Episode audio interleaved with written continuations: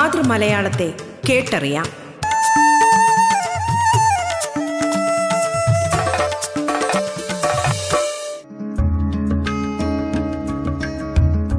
മലയാള ഭാഷയെ ആഴത്തിൽ അറിയുവാനുള്ള അവസരമൊരുക്കുകയാണ് റേഡിയോ കേരളയുടെ മലയാളം എന്ന ഈ പരിപാടി. മലയാളത്തിന്റെ ഇന്നത്തെ അധ്യായത്തിൽ ആതിഥ്യായി എത്തിയിരിക്കുന്നത് അധ്യാപികയും എഴുത്തുകാരിയുമായ ഡോക്ടർ മിനി നായറാണ് കൈരളി ചാനലിൽ സാഹിത്യജാലകം എന്റെ പുസ്തകം എന്നീ സാഹിത്യാധിഷ്ഠിത പരിപാടികളുടെ അവതാരകയും പ്രൊഡ്യൂസറുമായിരുന്നു. കേരള യൂണിവേഴ്സിറ്റിയുടെ കീഴിലുള്ള മലയാള മഹാനിഘണ്ടു വിഭാഗത്തിൽ എഡിറ്റോറിയൽ അസിസ്റ്റന്റായി പതിനൊന്ന് വർഷം പ്രവർത്തിച്ചിരുന്നു. ഉൾക്കടൽ അറ്റ് ഫോർട്ടി ആശാൻ ഉള്ളൂർ വള്ളത്തോൾ കുട്ടിക്കവിതകൾ സിവിൽ സർവീസ് പരീക്ഷയിലെ മലയാളം പി എസ് സി പരീക്ഷയിലെ മലയാളം തുടങ്ങിയവ ഡോക്ടർ മിനി നായർ എഴുതിയ കൃതികളാണ്. മലയാളത്തിലേക്ക് സ്വാഗതം.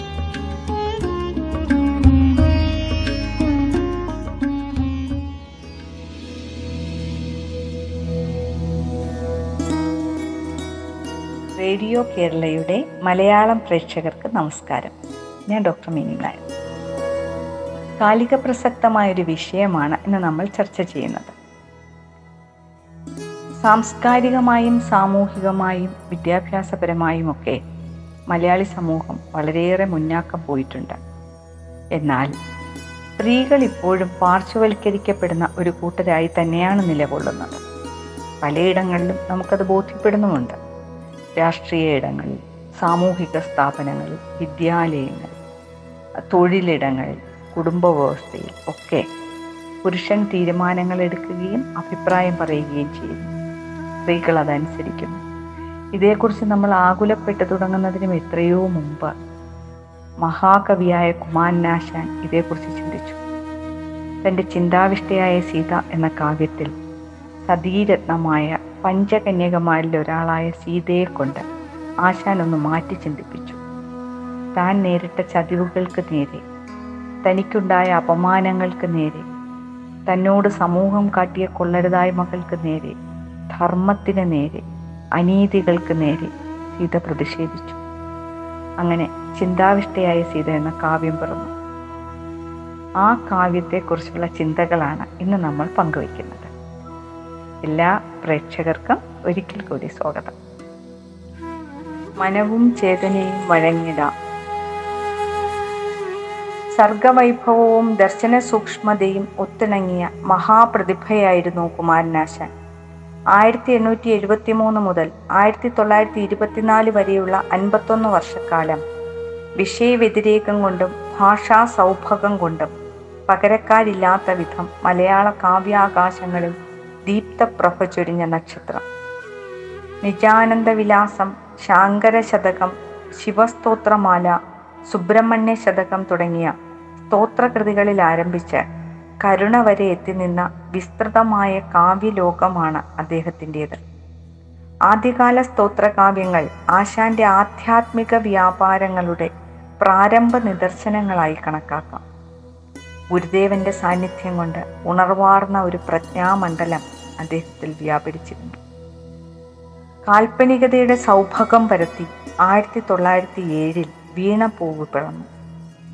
ജീവിതത്തിന്റെ നിമ്നോന്നതങ്ങളിലൂടെ വായനക്കാരെ കൈപിടിച്ച് നടത്തിയ ആ കൃതി മലയാളിയുടെ വായനയിൽ പുതിയ ഭാവുകത്വത്തെ പകർന്നു നൽകി.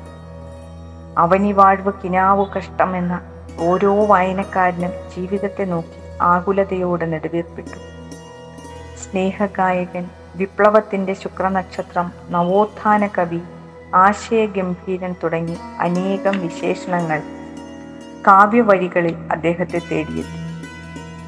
സിംഹപ്രസവം നളിനി ലീല ശ്രീബുദ്ധചരിതം ചണ്ടാലഭിക്ഷുകി പ്രരോദനം ദുരവസ്ഥ കരുണ തുടങ്ങിയ നിരവധി കൃതികൾ രണ്ടും മൂന്നും വർഷത്തെ ഇടവേളകളിൽ അദ്ദേഹത്തിന്റെതായി പുറത്തു വന്നു ആയിരത്തി തൊള്ളായിരത്തി പതിനാലിൽ ലീല പ്രസിദ്ധീകരിച്ച വർഷമാണ് ആശാൻ ചിന്താവിഷ്ടയായ സീതയെഴുതി തുടങ്ങുന്നത്.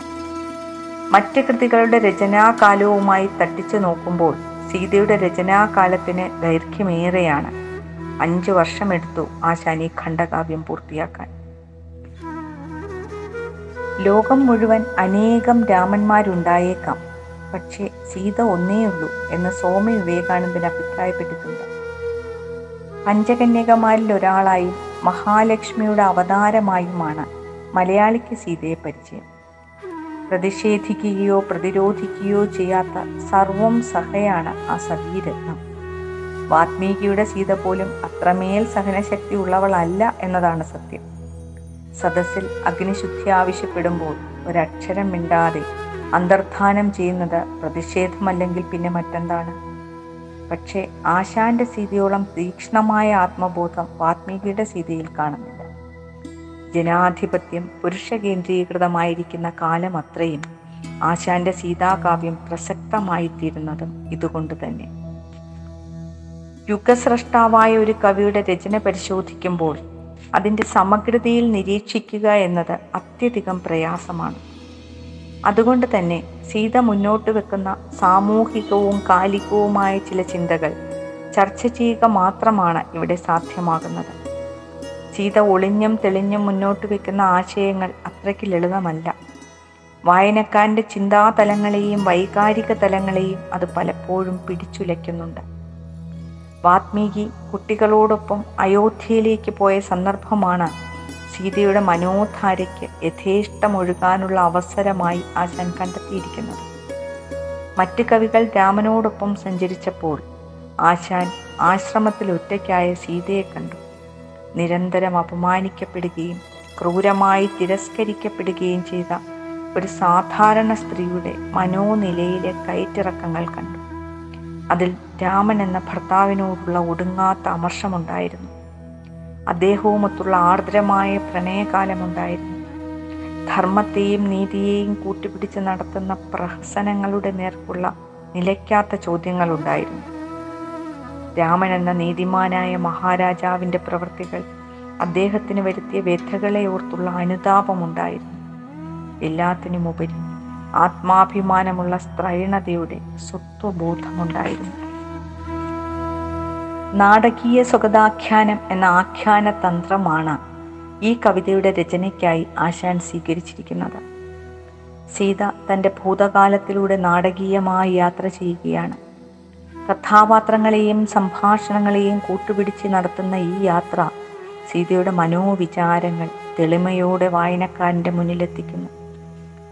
ലക്ഷ്മണനോട് താൻ തട്ടിയ തെറ്റിന് കുറ്റബോധത്തോടെ മാപ്പ് ചോദിക്കുന്നുണ്ട് സീത. അനിയന്ത്രിതമായി ചിലപ്പോഴീ മനമൂടാത്ത കുമാർഗമില്ലടോ എന്ന സങ്കടത്തോടെ സീത കുറ്റസമ്മതം നടത്തുന്നു. ഗോദാവരി തടങ്ങളിൽ താനും രാമനും കഴിച്ചു കൂട്ടിയ പ്രണയനിർഭരമായ ദിനരാത്രങ്ങളെക്കുറിച്ചും സീതയ്ക്ക് ഓർമ്മയുണ്ട്.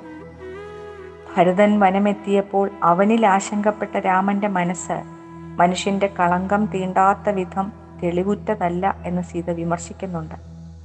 താൻ കുറ്റക്കാരിയല്ല എന്ന പൂർണ ബോധ്യമുണ്ടായിട്ടും സ്വപരിക്ഷാളന തൽപരനായതുകൊണ്ടാണ് തന്നെ ഉപേക്ഷിച്ചതെന്ന സംശയലേശമെന്നെ സീത വെളിപ്പെടുത്തുന്നു.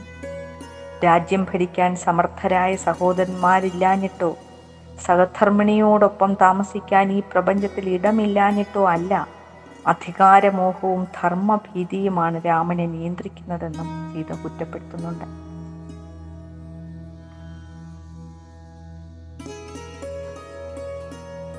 കാവ്യസന്ദർഭത്തെക്കുറിച്ച് ചിന്തിക്കുമ്പോൾ തന്നെ സീത അനുഭവിക്കുന്ന ഭയാനകമായ ആത്മസംഘർഷം വായനക്കാർക്ക് ബോധ്യപ്പെടും.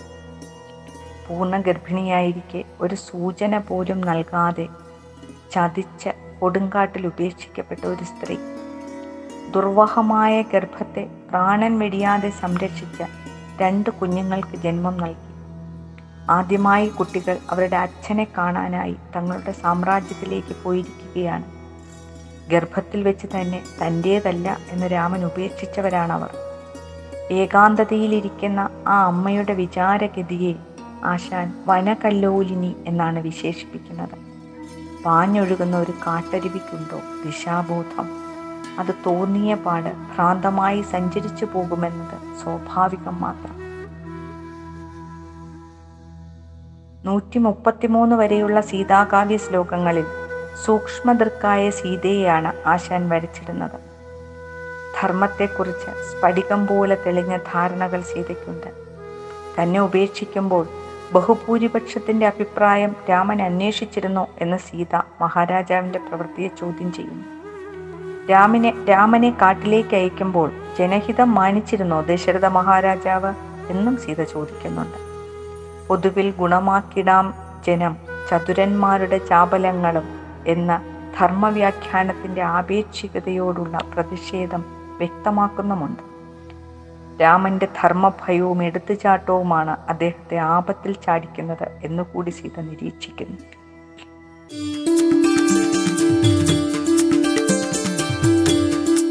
അധ്യാപികയും എഴുത്തുകാരിയുമായ ഡോക്ടർ മിനി നായർ അതിഥിയായി എത്തിയ മലയാളമാണ് റേഡിയോ കേരളയിൽ ശ്രോതാക്കൾ കേട്ടുകൊണ്ടിരിക്കുന്നത്. മലയാളം ഇടവേളയ്ക്കു ശേഷം തുടരും.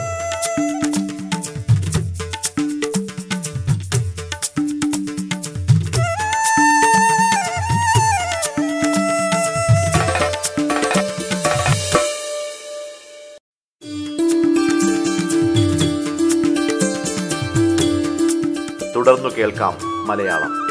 മലയാളത്തിന്റെ ഇന്നത്തെ അധ്യായത്തിൽ അതിഥിയായി എത്തിയിരിക്കുന്നത് അധ്യാപികയും എഴുത്തുകാരിയുമായ ഡോക്ടർ മിനി നായറാണ്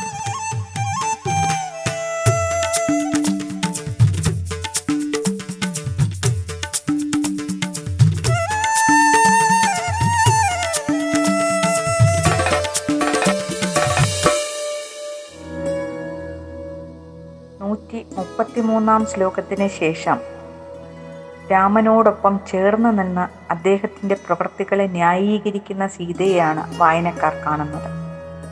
ഈ വൈരുദ്ധ്യം കാവ്യഘടനയെ തകിടം മറിക്കുന്നുവെന്നും വായനക്കാരന്റെ മനോനിലയെ തെറ്റിക്കുന്നു എന്നുമുള്ള വിമർശനങ്ങൾ ഉയർന്നു വന്നിട്ടുണ്ട്. പക്ഷെ ചിന്താവിഷ്ടയായ സീതയുടെ സൂക്ഷ്മമായ വായന ഈ വിമർശനങ്ങളെ സാധൂകരിക്കുന്നില്ല. തുടക്കം മുതൽ ഒടുക്കം വരെ ഒരേ നിലപാടിൽ നിന്ന് അണുവിട വ്യതിചലിക്കാത്ത സീതയെയാണ് ആശാൻ സൃഷ്ടിച്ചിരിക്കുന്നത് എന്ന് കാണാം. മാനഹേതുവാൽ ഒഴിയാത്ത ദുഃഖം മനുഷ്യന് മാത്രമേ ഉണ്ടാകൂ എന്ന് പതിനാറാം ശ്ലോകത്തിൽ സീത വ്യക്തമാക്കുന്നുണ്ട്. തന്റെ അപമാനം തന്നെ വിട്ടുപോയിട്ടില്ല എന്ന ചിന്തയാണ് സീത ഇവിടെ വെളിപ്പെടുത്തുന്നത്. തുടർന്ന് പതിനേഴാം ശ്ലോകത്തിൽ പുഴുപോലെ തുടിക്കയല്ലിഹ പഴുതേ ഇപ്പോഴും എന്നിടത്തു തോൽ നിഴലിൻ വഴി പൈതൽ പോലെ പോയി ഉഴല ഭോഗമിരന്നു ഞാനിനി. എന്ന് പറയുമ്പോൾ താനിനി ഒരിക്കലും ഭൗതിക സുഖഭോഗങ്ങളിൽ ആസക്തയായി രാമസാമീപ്യം ആഗ്രഹിക്കുകയില്ല എന്ന തന്റെ നിലപാട് വ്യക്തമാക്കുന്നു സീത. രാമനെ അനുകൂലിക്കുകയും ന്യായീകരിക്കുകയും ചെയ്യുന്ന ഭാഗങ്ങളിലും തന്റെ നിലപാടുകളിൽ നിന്ന് സീത വ്യതിചലിക്കുന്നില്ല എന്ന് ബോധ്യപ്പെടുത്താനാണ് ഇങ്ങനെ പറയുന്നത്. പിന്നെ എന്തിനാണ് ഈ രാമപക്ഷം ചേരൽ? ഫലമിച്ഛിക്കാതെ നിഷ്കാമമായി രാമൻ എന്ന ധർമ്മിഷ്ഠന്റെ ജീവിതാവസ്ഥയെ ഒട്ടൊരനുതാപത്തോടെ നോക്കിക്കാണുന്നു എന്ന് മാത്രം. സന്യാസ ജീവിതത്തിന്റെ സ്വാധീനം കൊണ്ട് വികാര നിയന്ത്രണം സാധിച്ച സീത അപമാനശല്യം തന്നെ വിട്ടുപോകുന്നില്ല എന്ന് വീണ്ടും ആവർത്തിക്കുന്നുണ്ട്. ഭാവികാലം തനിക്ക് എന്താണ് കരുതി വെച്ചിരിക്കുന്നത് എന്ന് സീത ആകുലപ്പെടുന്നതേയില്ല. വിരിയേണ മരങ്ങിൽ നിന്നുടൻ ശരിയായി കളിതീർന്ന നട്ടുവൻ എന്ന സുവ്യക്തമായ ജീവിത വീക്ഷണം അവതരിപ്പിച്ചുകൊണ്ട് തന്റെ കളി നിർത്താൻ സമയമായി എന്നും താനെന്ന നടൻ എന്നേക്കുമായി ഈ പ്രപഞ്ചത്തിൽ നിന്നും പോകുകയാണ് വേണ്ടതെന്നും സീത പറയുന്നു. പ്രപഞ്ചത്തിലെ സർവചരാചരങ്ങളോടും രാമനോട് തന്നെയും യാത്രാമൊഴി ചൊല്ലുന്നുണ്ട് ആശാന്റെ സീത. നിഴലിൻ വഴി പൈതൽ പോലെ എന്ന വരികളെ അന്വർത്ഥമാക്കുകയാണ് ഇവിടെ പറയൽ ഭാഗം. സീതാപക്ഷം ഏറ്റവും ശക്തമായി ആശാൻ വ്യക്തമാക്കുന്നത് കാവ്യത്തിന്റെ അവസാന ഭാഗങ്ങളിലാണ്. വാത്മീകിയുടെ സീത രാമന്റെ ആവശ്യപ്രകാരം വീണ്ടും അയോധ്യയിലെത്തുന്നുണ്ടല്ലോ. അവിടെ ബഹുമാന്യരായ അനവധി സദസ്യർക്ക് മുന്നിൽ കൗമാരപ്രായക്കാരായ മക്കൾക്ക് മുന്നിൽ പിതൃതുല്യനായ മഹാമുനിക്ക് മുന്നിൽ രാമൻ സീതയെ വീണ്ടും അപമാനത്തിന്റെ അഗ്നിയിലേക്ക് തള്ളിയിടുന്നു. പരിശുദ്ധി തെളിയിക്കാൻ മധ്യവയസ്കയായ ആ സ്ത്രീയോട് ഒരമ്മയോട് വീണ്ടും അഗ്നിശുദ്ധി വരുത്താൻ ആവശ്യപ്പെടുകയാണ് രാമൻ. ഇതിൽ പരം ഒരപമാനം ഒരു സ്ത്രീക്കും നേരിടേണ്ടി വരില്ല. തന്റെ കുഞ്ഞുങ്ങൾക്ക് മുന്നിൽ അവഹേളിക്കപ്പെടുന്ന ഒരമ്മയോളം വേദന മറ്റാർക്കും ഉണ്ടാകാനുമിടയില്ല. നിസ്സഹായയായ സീത അന്തർധാനത്തിലൂടെ ആ ആപത്ഘട്ടത്തെ തരണം ചെയ്യുന്നതായി വാത്മീകി ചിത്രീകരിക്കുന്നു. ആശാൻ തന്റെ സീതയെ അങ്ങനെ ഒരു അഗ്നിപരീക്ഷയ്ക്ക് വിട്ടുകൊടുക്കുന്നില്ല. തന്റെ വിചാരധാരകൾക്കൊടുവിൽ താൻ വീണ്ടും രാമസന്നിധിയിൽ പോകേണ്ടി വരുമെന്നും അപമാനത്തിന്റെ തീച്ചൂളയിൽ നിന്ന് തെളിവ് നിരത്തേണ്ടി വരുമെന്നുമുള്ള മുന്നറിവ് ആശാൻ തന്റെ സീതയ്ക്ക് നൽകുന്നു.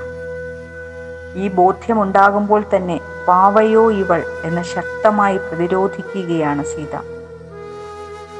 തന്റെ വിനയത്തിന് വിധേയമായ ഉടൽ അവിടെ എത്തിയാലും മനവും ചേതനയും ഇതിന് വഴങ്ങിത്തരില്ല രാമ എന്ന് സീത പറയുമ്പോൾ താൻ ഒരിക്കലും ഇനിയൊരു അപമാനത്തിലൂടെ കടന്നു പോവില്ല എന്ന് ബോധ്യപ്പെടുത്തുകയാണ് സീത. വിനയത്തിന് വിധേയമായ സീതയുടെ ശരീരം രാമസന്നിധിയിലെത്തുമ്പോഴും ആശാൻ രചനാ സൂക്ഷ്മത പുലർത്തുന്നുണ്ട്. സീതയുടെ സഭാപ്രവേശവും അന്ത്യവും ഒറ്റ ശ്ലോകത്തിൽ വരച്ചിടുകയാണ് കവി. തനിക്ക് തുടർന്ന് സംഭവിക്കാൻ സാധ്യതയുള്ള അപമാനത്തെക്കുറിച്ച് പൂർണ ബോധ്യമുള്ള സീത വളരെ കരുതലോടെയാണ് രാമസദസ്സിൽ പ്രവേശിക്കുന്നത്. വാത്മീകിയുടെ നിർബന്ധത്തിന് വഴങ്ങിയാണ് സീത അവിടെ എത്തുന്നത് എന്ന് കവി തന്നെ വ്യക്തമാക്കുന്നുണ്ട്.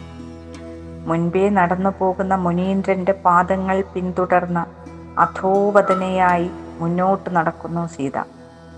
രാമന്റെ സമീപത്തെത്തുന്നത് വരെയും സീത മുഖമുയർത്തുന്നതേയില്ല. രാമസമീപത്തെത്തി പശ്ചാപത്താപത്താൽ വിവശമായ അദ്ദേഹത്തിന്റെ മുഖത്തേക്കൊന്ന് നോക്കി അതേ നിലയിൽ തന്റെ പ്രാണനെ വിടിഞ്ഞു സതി എന്നാണ് കവി വ്യക്തമാക്കുന്നത്.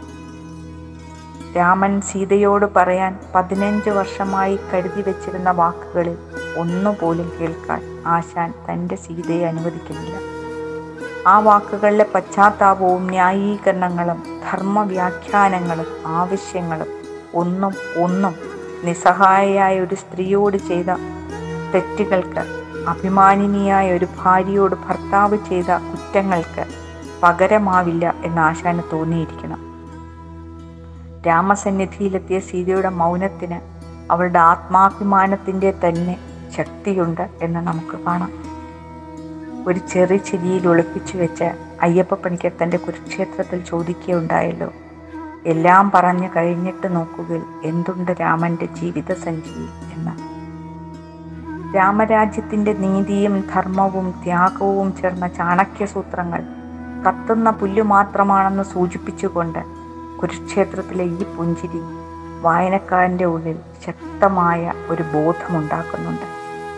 ആശാന്റെ സീതാകാവ്യത്തിലെ ഒടുവിലത്തെ വരിയും വായിച്ചവസാനിപ്പിക്കുമ്പോൾ തീർച്ചയായും വായനക്കാർ ചിന്തിക്കുക രാമന്റെ ജീവിത പരാജയത്തെക്കുറിച്ചായിരിക്കും. പിന്നീട് സരയൂ നദിയുടെ ആഴങ്ങളിലേക്ക് ഇറങ്ങി പ്രാണത്യാഗം ചെയ്യുമ്പോൾ സീത സീത എന്നല്ലാതെ മറ്റെന്തായിരിക്കും രാമൻ ഓർത്തിട്ടുണ്ടാവുക?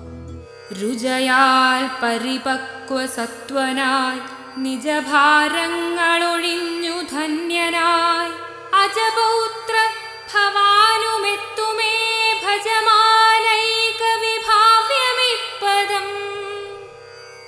ഉടനൊന്നു നടുങ്ങിയാശു പൂവുടൽ കമ്പമിയെന്നു ജാനകി ഉടമിങ്ങനെയോതി സംഭ്രമം തടവി ശബ്ദവിചാരമിശ്രമായി.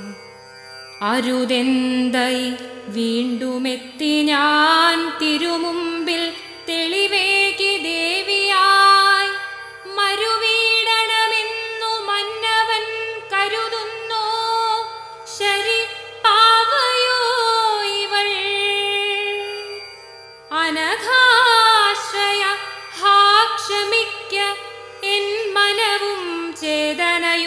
വഴങ്ങിടാ.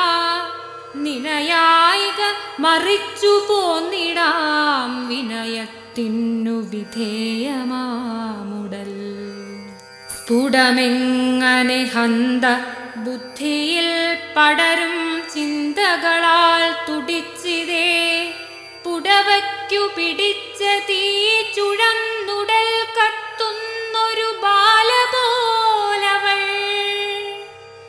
അന്തിക്കു പൊങ്ങി വിലസീടിന താരജാലം പന്തിക്കു പശ്ചിമപയോധി അണഞ്ഞു മുങ്ങി പൊന്തിത്തുടങ്ങീതരോടുഗണങ്ങൾ സീതേയെന്തിങ്ങിതെന്നൊരു തപസ്വിനിയോടി വന്നാൾ.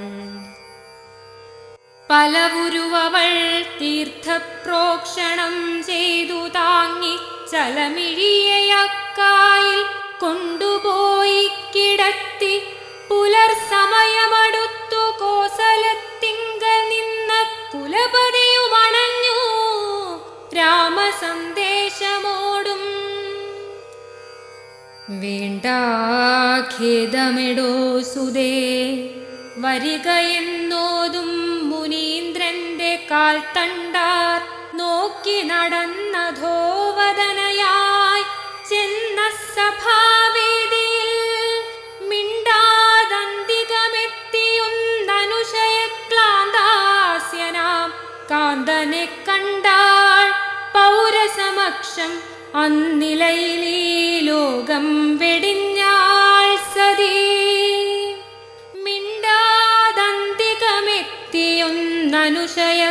മിണ്ടാതന്തികമെത്തിയൊന്നനുശയക്ലാന്താസ്യനാം കാന്തനെ കണ്ടാൾ പൗരസമക്ഷം അന്നിലയിലീ ലോകം